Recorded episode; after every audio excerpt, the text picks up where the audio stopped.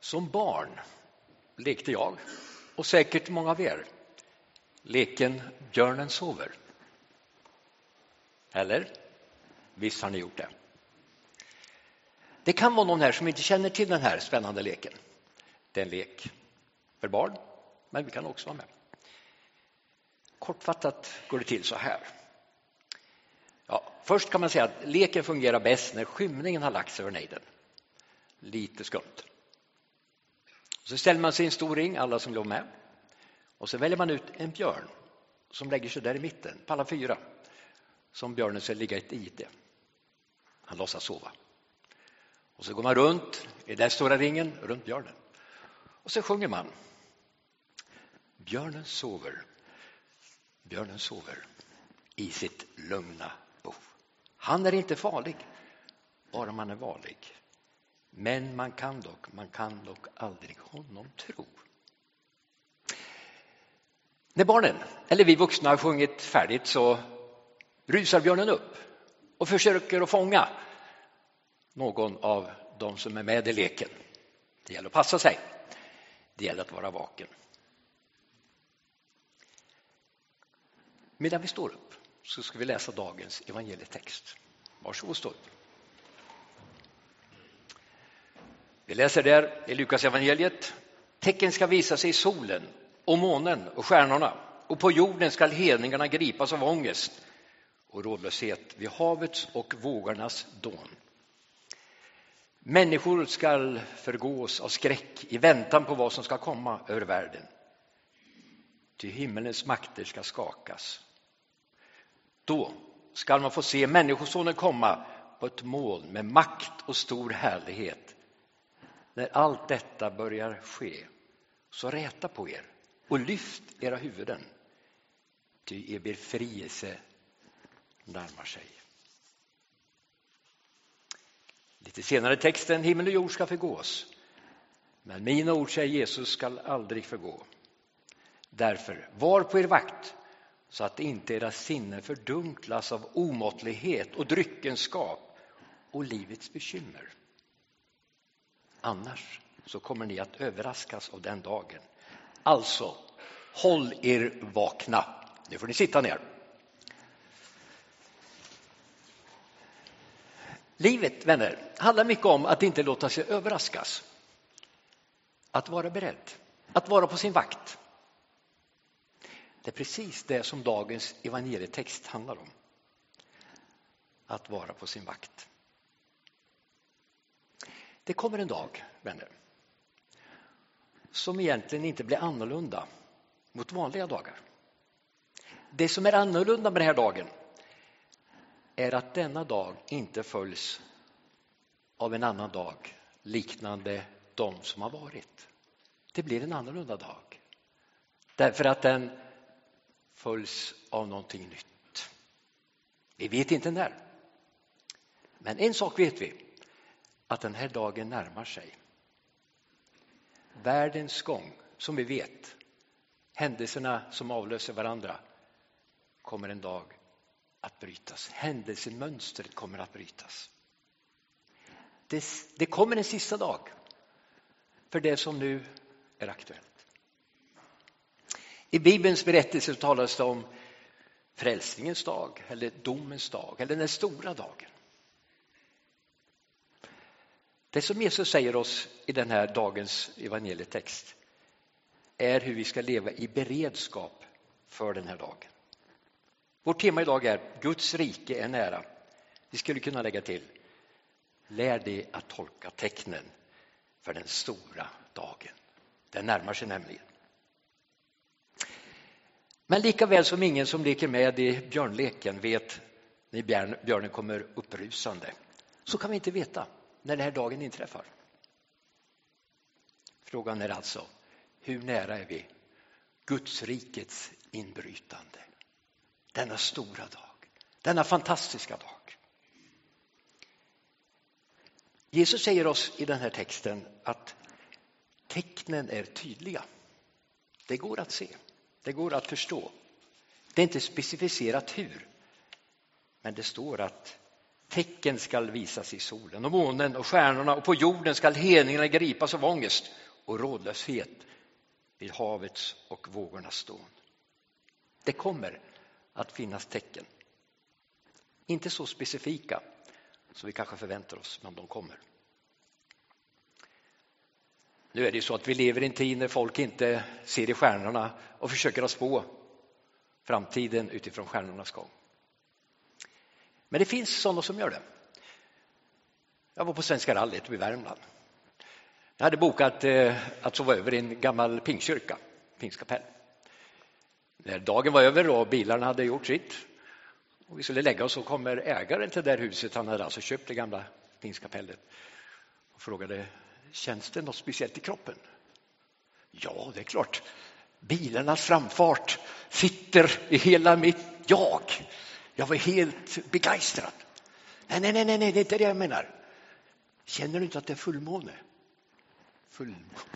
Nej, jag, jag vet inget om det här. Och sen fick jag en lektion av den här mannen, eller kvinnan var det, om astrologi och stjärntydning. Och jag var helt frågande. Det finns möjlighet att läsa av saker och ting i tiden. Tecken kommer. Det där med månen kan vi glömma. Jag tittar inte efter eh, varken månförmörkelser eller helmåne. Jag är lite mer vetenskaplig. Och det är vi väl alla. Ni, världens kanske trolig, eh, troligen mest eh, insiktsfulla människor samlades. Det var personer som ingick i Times Higher Education. De fick frågan, vad trodde de skulle bli anledningen till världens undergång? I gruppen fanns det 50 nobelpristagare. Ni vet att det inte bara är andra advent utan det är också Nobeldagen idag. Och det här var alltså bland annat 50 nobelpristagare och de fick frågan vad kommer att vara anledningen till världens undergång? Och de hade tre förslag och de var samstämmiga. Antingen blir det på grund av ett kärnvapenkrig. Klimatförändringarna är någonting som hotar oss alla. Det var man också överens om. Och den tredje saken de lyfte fram var de här epidemierna av farliga sjukdomar som oroar en hel medicinsk värld. Men när kärnvapenkriget kan vara närmare än vi tror. Men vad kan vi göra åt det? Inte mycket. Klimatförändringarna kan vi göra någonting åt. Jag går ibland ut i skogen och när jag hittar någon plastflaska då tar jag den och sen tar jag en till och sen lägger jag dem där de ska vara. Jag försöker att bidra med mitt. Men ni ska inte fråga om det med bilkörning. Det är inte på mitt bord. Och så är det väl lite med oss alla. Vi gör vissa saker men inte allt. Inte allt det vi borde. Det gäller klimaträddningen. Det ser lite mörkt ut. Och sen är det här med epidemier av farliga sjukdomar. Men också här finns det hopp. Och jag måste berätta att det här var fantastiskt. Dopgudstjänsten, det slår allt annat. Men i fredags, då var vi nere i Lund, familjen. Jag och de fem sönerna och respektive. Och så var det en disputation. Det var vår yngste son Mikael som efter sju långa år från morgon till kväll, från sex till elva på kvällen, satt i ett laboratorium i Japan, i USA, i Sverige och forskade. Och sen kom han fram till vissa betydelsefulla saker, tror jag. Jag ska inte in, gå in på detaljerna här, det var ingen som förstod någonting av det här, får jag säga. Men jag har en uppsats eller en avhandling som man kan traggla sig igenom. Jag har kommit till första sidan. Men det här skapar ju hopp. Att det finns människor, i det fallet min son, och jag nästan grät, som har ägnat så mycket tid och fortsätter att jobba för att få fram de här medicinerna så att kunna hjälpa människor att leva lite längre och lite bättre. Det finns hopp. Men inte total räddning. Det finns bara en frälsare Och jag vill säga att det här som händer idag är långt mycket större. Att människor kommer till tro, låter sig döpas, går in i Guds församling och ställer sig på rätt sida i det stora och i det lilla.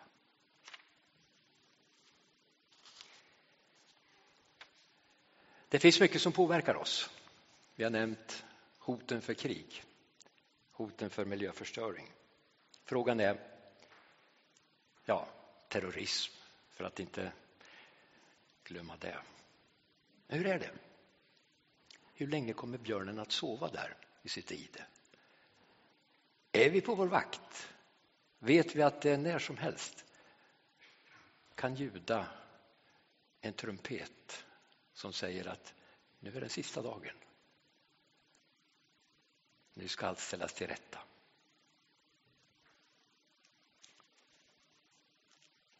Så här är det. Vi lever i en tid när många oroar sig.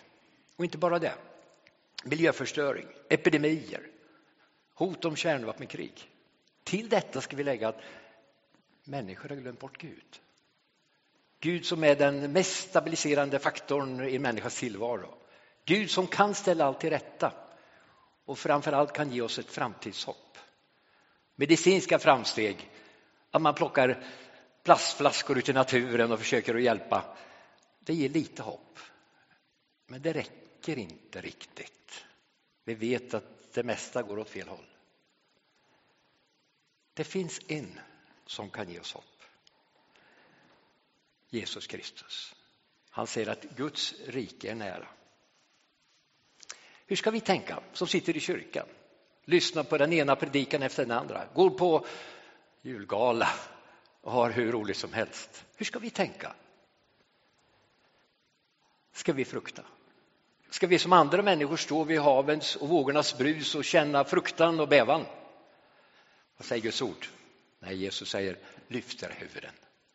Se uppåt. Vänta på er förlossare. Han kommer att befria er.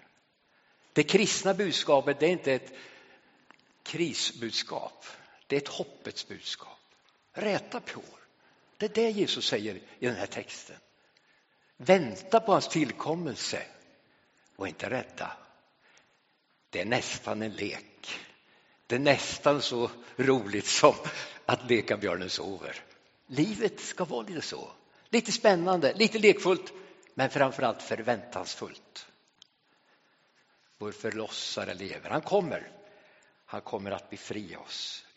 Jesu återkomst står för dörren. Han kommer att uppfylla sina löften. Han kommer att befria sitt folk som han har gjort genom hela historien. Han är samme Herre som älskar oss så mycket att han blev en människa för vår skull. Det är samma Herre som led en svår ångest för att inte vi ska behöva känna ångest. Det är den Herren som förlåter oss våra synder och ger oss evigt liv som kommer att komma tillbaka och befria oss, slutligen befria oss. Det kommer att hända. Jesus har sagt det. Han står fast vid sitt ord. Himmel och jord kommer att förgå, men hans ord skall aldrig förgå. Var beredd, var vaken. Framför allt, låt inte uppfyllas av ohälsosam rädsla och ångest. Fyll ditt sinne med tro och tillförsikt och förväntan.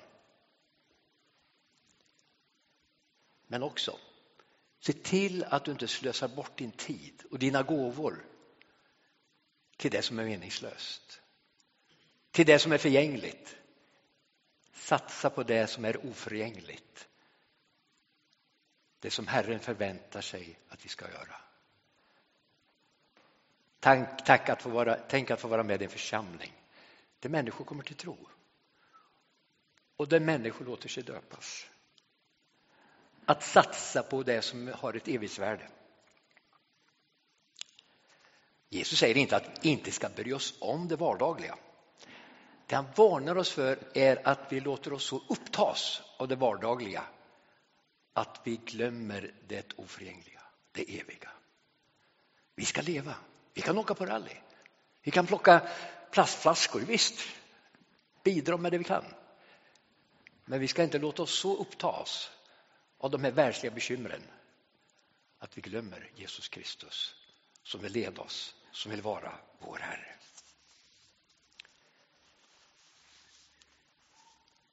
Hur förbereder man sig? Man ber om styrka, man ber om uthållighet, man ber om ett andligt seende så man kan urskilja det som Gud vill med våra liv. Det spelar ingen roll vad vi gör, men i det vi gör ska vi söka förstå Guds vilja. Människosonens ankomst är nära. Han har gjort allt som behöver göras.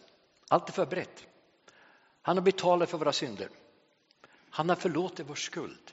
Han har öppnat en dörr till evigheten. Och så står det den som tror och är döpt ska räddas. Sami och Ramsi. Var sitter ni? Våra dopkandidater. Ramsi, där nere ja. Den som tror och döpt, han ska räddas till evigt liv. Vi och ni, vi alla, vi väntar på den stora dagen, den fantastiska dagen. När rättvisa ska skipas, när hans kärlek ska råda överallt. När hans löften kommer att uppfyllas. Men här och nu måste vi vara vaksamma. Hur mycket tid har vi kvar? Jag leken är inte riktigt över än. Björnen ligger där i sitt ide och vi trampar runt och vi funderar. Hur lång tid är det kvar? Låt oss vara vaksamma. Herrens dag kommer.